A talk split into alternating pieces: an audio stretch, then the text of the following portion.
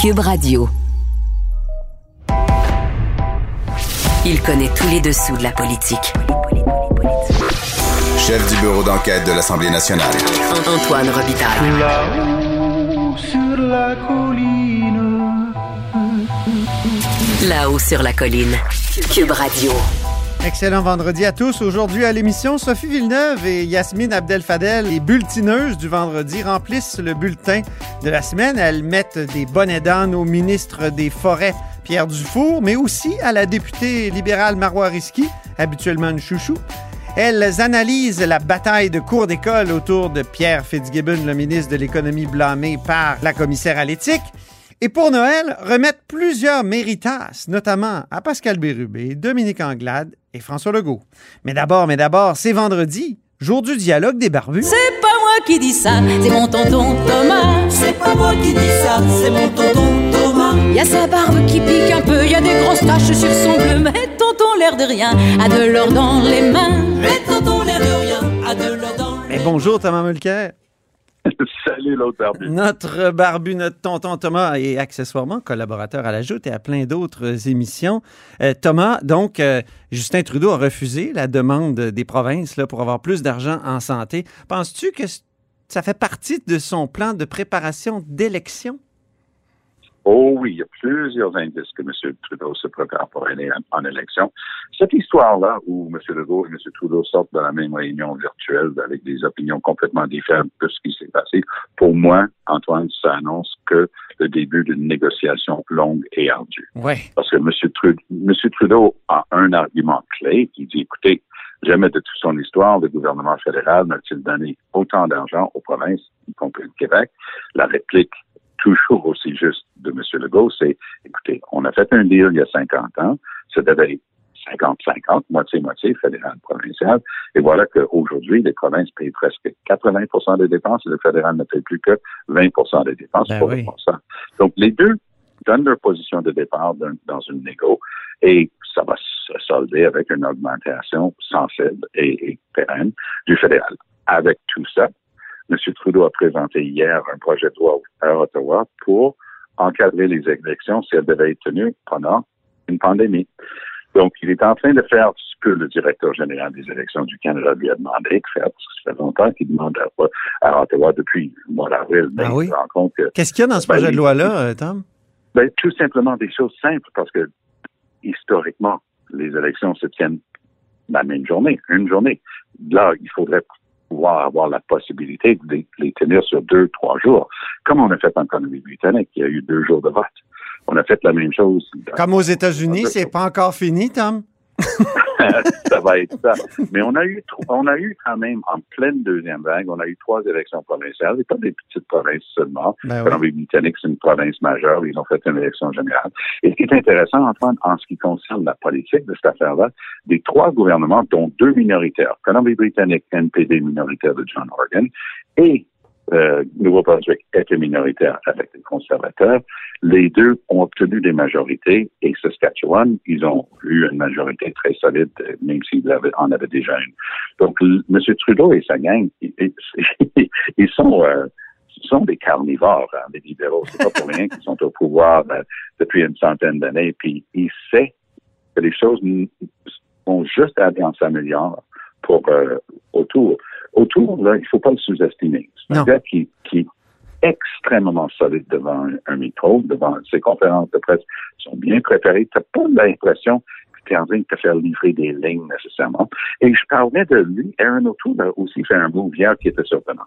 Donc, pour sa base religieuse, par oblique, conservatrice, il était en train de s'opposer, mais c'était un filibuster, là. C'était une obstruction systématique en bonne et due forme. Oui, mais ça a dû Euh, être dur pour lui au Québec, ça, parce qu'il s'est opposé à l'aide Oui. médicale à, à mourir. Ben voilà. Ben oui.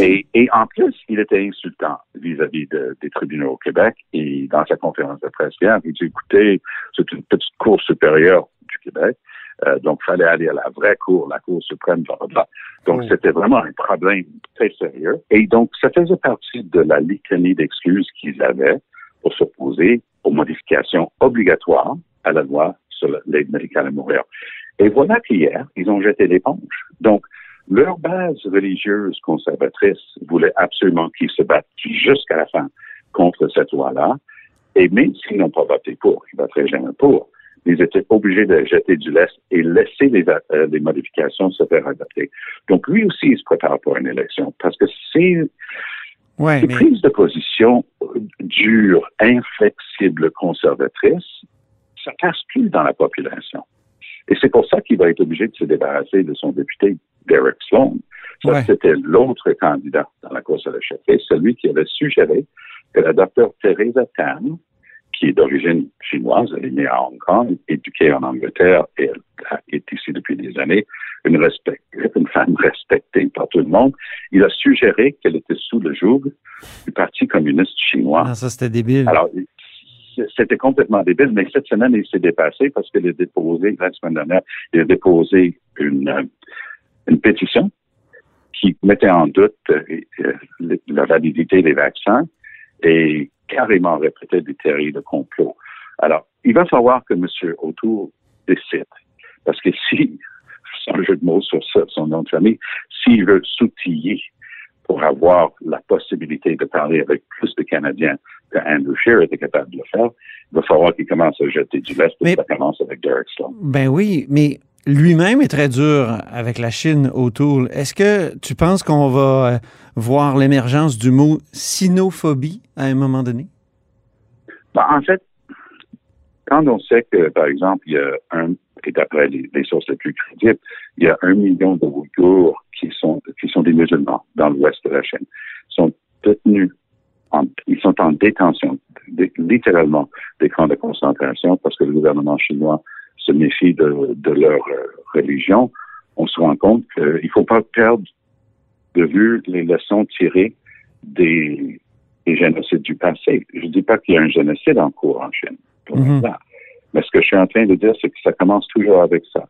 La vilification d'un peuple sur la base de leur origine ethnique ou religieuse ou autre, et une action d'un État pour, pour les pour les, les endiguer et les contrôler. Et ici, donc, monsieur, monsieur O'Toole a une prise de position dis- discutable. On peut en débattre, mais c'est pas farfelu.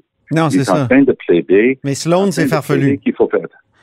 Sloan, c'est complètement. euh, C'est ça. Écoutez, je, je, je pense que l'autre barbu avait le bon terme, c'est débile de dire, de suggérer que quelqu'un, sur la base de ses origines, est peut-être en train de travailler pour le Parti communiste chinois à Ottawa. Complètement, Complètement pété.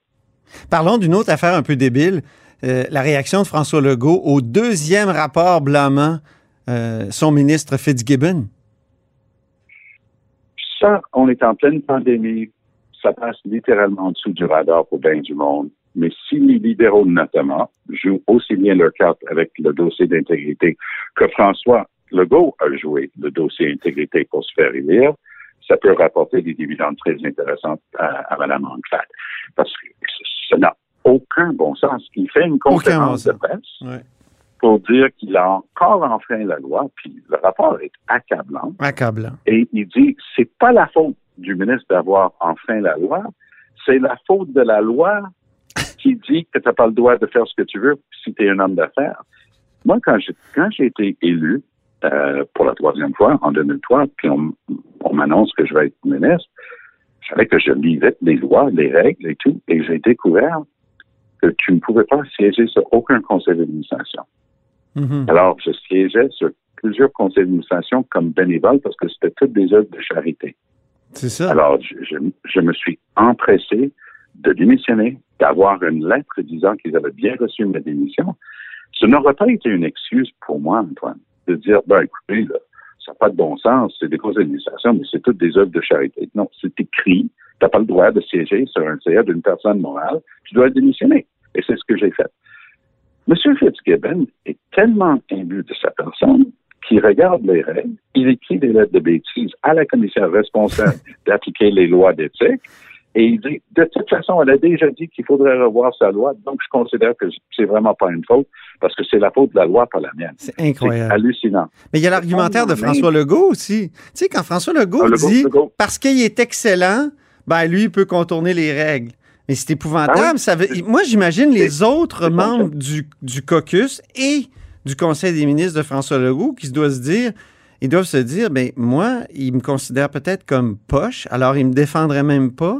Sais, je veux dire, ça crée toutes sortes de problèmes, là, cette, à, à cette multiples- manière-là. À de multiples niveaux. C'est ça? Et, et je me permettrai de dire que chaque fois qu'il claire quelqu'un, que ce soit sa ministre des Affaires autochtones, sa ministre de l'Environnement, sa ministre de la Santé, on dirait qu'un chum, c'est un chum, mais une chumette, ça n'existe pas. Oh, oui. Et un, un- un- un- un traitement très différent pour les femmes et les hommes autour de, de François Legault. Donc, quand j'ai commencé en disant pleine pandémie, ça passe en dessous du radar, je le crois sincèrement. Je crois que le- dans les chaumières, les gens discutent pas tellement de Pierre Fitzgibbon là, là. Mais l'élection, c'est dans deux ans. Puis comme disait M. Bourassa, une semaine, c'est une éternité en politique. On a une centaine d'éternités d'ici l'élection. Mais ça. de toutes les choses, tous les, les coups fourrés de M. Legault, puis il y en a eu moins que, que des bons coups parce qu'il est un excellent politicien, mais ça, c'est sa pire gaffe. Lui, il est convaincu qu'il a fait une conférence de presse, qu'il a gagné la journée parce que les journalistes à Québec l'ont l'ont laissé faire des articles qui ne faisaient pas grand-chose avec ça d'une manière générale le lendemain. Puis lui, il doit Ah, Moi, j'ai quand même dit qu'il était pire que. Qu'il- J'ai dit Ben, qu'il était. Non, ben, moins sévère, excuse-moi. J'ai dit qu'il était moins sévère Ben que oui. Jean Charest parce que Charest a quand même mis, finalement, après les tollés, David Wissel et Pierre Arcan devant une alternative. Tu vends tes actions ou tu pars. Au moins, il y a ça. Alors, c'est c'est pas, c'est Ben oui. ce que, ce que Legault a fait avec Fitzgibbon. Non, et non, c'est exactement ça. Donc, je, je crois que ça, ça va revenir le hanter. Ça manque de jugement. Et rappelle-toi, là, il restait plus une chemise non déchirée au sein de la CAQ parce que Couillard refusait de blâmer Pierre Paradis pour une histoire d'appartement, sa fille, machin truc. Il fallait que ce soit une grosse blâme. Là, là, le gars est propriétaire d'entreprise. Il dit, ben, le président de d'Investissement Québec m'a appelé pour me dire telle affaire, tel investissement. Allô? Depuis quand le président d'Investissement Québec qui a été nommé par Pierre Fitzgibbon appelle Pierre Fitzgibbon pour m'en informer qu'il avait l'intention de donner un prêt ou, ou des sommes, peu importe, à une des compagnies de M. Fitzgibbon. Et Fitzgibbon lui a dit non, non, fais pas ça parce que mon intérêt personnel est en cause, ça paraît très mal. C'est Mais Que incroyable. ce soit pour recevoir ou pour nier, Oui. le problème est, est identique. Ben oui. C'est mettre son intérêt personnel en conflit avec son intérêt et son obligation d'État. Et c'est pour ça qu'on appelle ça un conflit d'intérêt. Ça n'a pas de bon sens.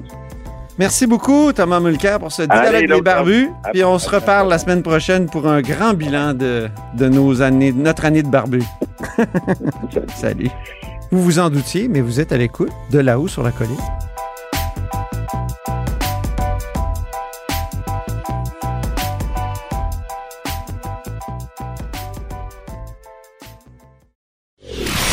Antoine Robitaille. Le philosophe de la politique. La joute politique ne colle pas sur lui. Il réussit toujours à connaître la vérité. Vous écoutez là-haut sur la colline. Tous les vendredis, nous remplissons le bulletin de nos élèves de la colline et les bulletineuses, c'est deux ex des arcanes politiques euh, du Québec, Sophie Villeneuve et Yasmine Abdel-Fadel. Bonjour, Sophie. Bonjour Antoine, ça va bien? Oui, ça va bien. Bonjour, Yasmine. Bonjour Antoine. Sophie est présidente de Article 79, un service de surveillance parlementaire, et Yasmine est directrice des communications d'une firme de services conseil.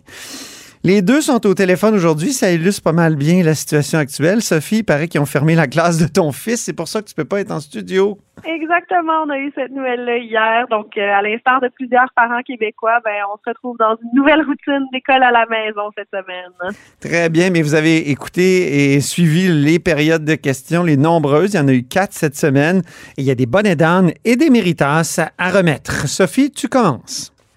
Absolument. Ben, en, en- cette dernière semaine de session parlementaire, que oui, ça se concluait aujourd'hui, Donc, euh, on remettrait le premier méritage de Charabia ce matin au ministre des Forêts, Pierre Dufour. Donc, on l'appelle méritage Charabia parce qu'il nous est arrivé avec des trucs cette semaine. Bon, exploiter une loi au maximum de ses capacités.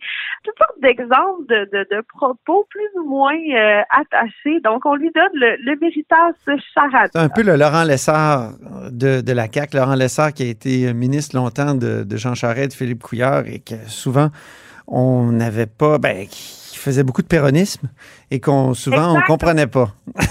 Exact, ou même un, un Serge Simard. là. En fait, on a toujours un Ah oui. parlementaire qui a un peu cette couleur-là, celle de d'un de nos oncles qui parle de cette manière-là, parfois un peu coloré, mais pas toujours euh, pas toujours très raccord. Donc, sais, l'endroit où ce que veut aller la collègue, puis on a l'impression de parler puis d'avoir une expression un peu euh, bon particulière. Il y a une chose qu'il a dit Ah qui a oui, fâché.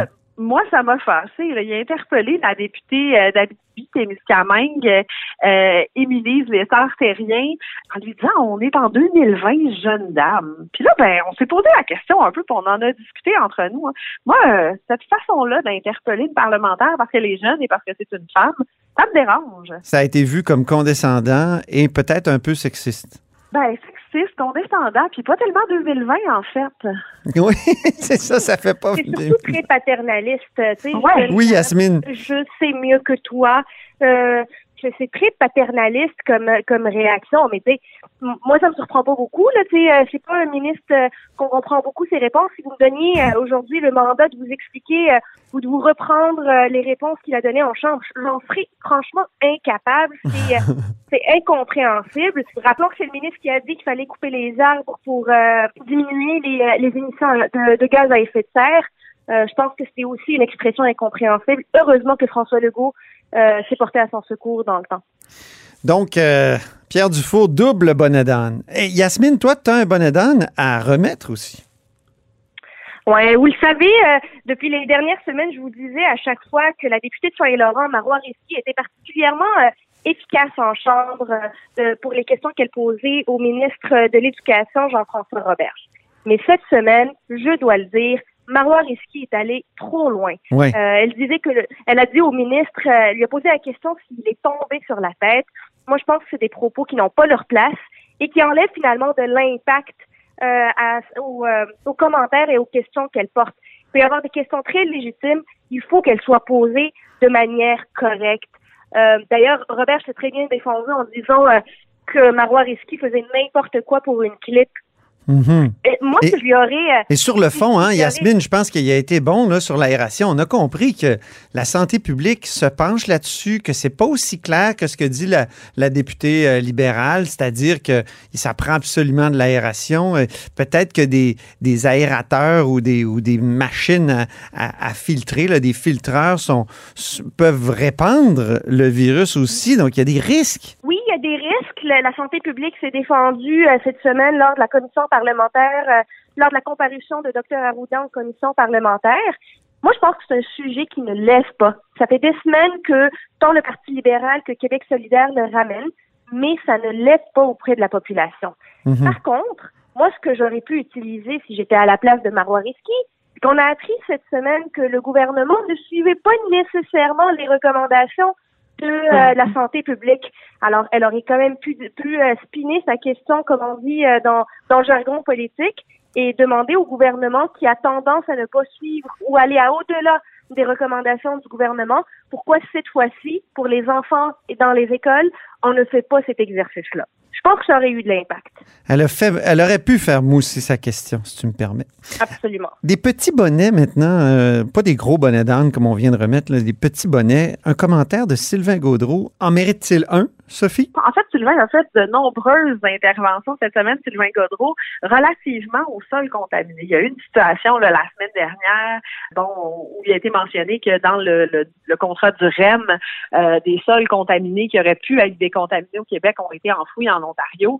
Et il a utilisé ce sujet-là, il est revenu plusieurs fois, notamment en commission parlementaire dans le projet de loi 66 sur la relance économique. Donc, il a proposé un amendement qui a été adopté sur l'obligation dans les appels d'offres publics de faire traiter des sols contaminés au Québec, ce qui était une très bonne intervention. Et quand il est arrivé en Chambre et que bon, le gouvernement a essayé de, reprendre un peu à son avantage ces, avancées-là, ben, il a un peu remis les choses en perspective puis remis le monde à sa place. Puis on l'identifiait comme un commentaire prétentieux. Moi, je trouve que c'est pas prétentieux. Il a effectivement fait le travail. Quand il nous a dit une chance que j'étais là, ben, je pense qu'en effet, une chance qui a été là. C'est même pas un bonnet dans ton cas. c'est presque un méritage. C'est ça. Sylvain Godreau a bien travaillé sur ce dossier-là. Puis, tu sais, Sylvain Godreau a quand même essuyé un revers dans une course à la chefferie cet automne. Et depuis qu'il a terminé ça, depuis qu'il a terminé la course à la chefferie, je trouve qu'il travaille comme un parlementaire très aguerri. Il s'est pas effacé. Mhm. Il n'est pas parti bouder dans son coin. Moi, je, lève mon chapeau à Sylvain Godreau de cet engagement-là et de la poursuite de ses objectifs comme député, malgré ce revers-là. Un petit bonnet, euh, réponse invraisemblable. Euh, c'est Yasmine qui va nous le présenter. Ben, honnêtement, moi, je sais pas à qui donner le bonnet. Est-ce que je le donne à Mathieu Lacombe? Est-ce que je le donne à Jonathan Julien? Chose certaine, on en a parlé la dernière semaine, c'est la faiblesse de la composition de l'équipe parlementaire aux périodes de questions s'est fait sentir cette semaine. Du côté du gouvernement, là. Mathieu Lacombe, ministre de la Famille, euh, Julien, ministre des Ressources naturelles. Ben oui, c'est ça. Ben, alors, on a un ministre des Transports, on a une ministre déléguée au transport, ben figurez-vous qu'aucun des deux n'était à la période de questions pour potentiellement répondre aux questions sur le transport. Ben oui, c'est plus l'équipe B, là, Yasmine, c'est l'équipe C. C'est plus finalement comment les équipes sont composées. Pierre Arcan, euh, député de, Mont-Royal, s'est levé pour poser une question fort légitime sur le troisième lien. Ben, imaginez-vous que c'est Mathieu Lacombe, ministre de la Famille, ministre responsable de l'Outaouais, qui a dû répondre à cette question. Aucun rapport. Euh, aucun rapport et on voyait bien que la réponse euh, ne plaisait pas plus à la partie gouvernementale, euh, tellement qu'en complémentaire, c'est Jonathan Julien, bon, qui a un peu plus de lien avec euh, avec le troisième lien pour faire un, jeu de mots, oui. qui a dû se lever pour répondre, mais mais honnêtement, la réponse n'était pas compréhensible. Connaissez pas le dossier. Exact. C'était pas une bonne stratégie de la part du gouvernement. Il y a eu une bataille de cours d'école cette semaine, vraiment, et c'est Sophie qui va nous en parler encore une fois, cette semaine, la commissaire à l'éthique a soulevé des doutes quant à l'éthique du ministre de l'Économie, Pierre Fitzgibbon. On dirait que ça arrive chaque semaine. Oui, bon, c'est une situation qui est difficile pour ça, mais c'est aussi une période où on, est en ajustement. Il faut rappeler que le code d'éthique et de déontologie des parlementaires n'existe pas depuis 50 ans. C'est quelque chose d'assez récent. Puis bon, euh, on, en teste les limites actuellement et celui qui en fait les frais est le ministre de l'économie. Euh, donc, il, est souvent pointé du doigt. Et bon, évidemment, ben, ça a été amené par l'opposition à la période de questions. Mais là, il s'est passé quelque chose de particulier. Bon, c'est Éric Kerr qui s'est levé ensemble. Donc, euh, le député de, de l'appel député de la pelleterie de la CAQ. Euh. ministre responsable de la transformation numérique. Donc, on n'est pas dans les des sujets actuels qui le touchent, mais il faut se rappeler qu'Éric Kerr, du temps de l'opposition, était le porte-parole par excellence de la DQ d'abord, ensuite de la CAQ. Quand, en ce qui a trait à toutes les questions qui touchaient la corruption, qui touchaient l'éthique, et on, on a décidé de le faire lever pour défendre son collègue. Oui, parce qu'il est leader adjoint aussi. Oui. Il connaît bien le Parlement, lui. Mais, mon Dieu. Oui, oui. Mais ça sonnait. Bon, ça sonnait bizarre. Puis il faut se rappeler qu'Éric Kerr a vécu, lui aussi, une situation d'éthique qui a été pointée. Bon, il a été blanchi par la suite, mais tu sais, c'est. Il y avait eu des prêts d'un maire important de Québec, hein, de l'ancienne Lorette le maire, le défunt maire de l'ancienne Lorette qui lui avait fait un prêt personnel à une période de sa vie. Donc, c'était un peu euh, surréaliste comme situation là, que qu'Éric Kerr se lève en chambre pour défendre son collègue euh, Fitzgibbon. C'est ça. Puis encore ce matin, il y a eu une réponse du ministre Boulet de la CAQ. Euh, et on ne sait pas pourquoi c'est lui qui a répondu. Ça, moi, je ferais, je reprendrais ce que, ce que Yasmine a dit sur la mauvaise composition de l'équipe gouvernementale en, en, temps de pandémie. Je ne sais pas pourquoi le ministre Boulet a répondu mollement, d'ailleurs, aux bonnes questions de Gaétan Barrette euh, du Parti libéral. Difficile à dire. Oui, c'est ça, difficile à dire. Méritas, Constance, maintenant, c'est Yasmine qui va le donner, parce qu'on commence à être plus positif jusqu'à la fin. Ben oui, c'est la fin de l'année, euh, puis il y a quelqu'un qui se démarque par sa constance c'est euh, franchement euh, Christian Dubé, ministre de la Santé. Euh, on le sait, il est sous pression, il a des questions tous les jours.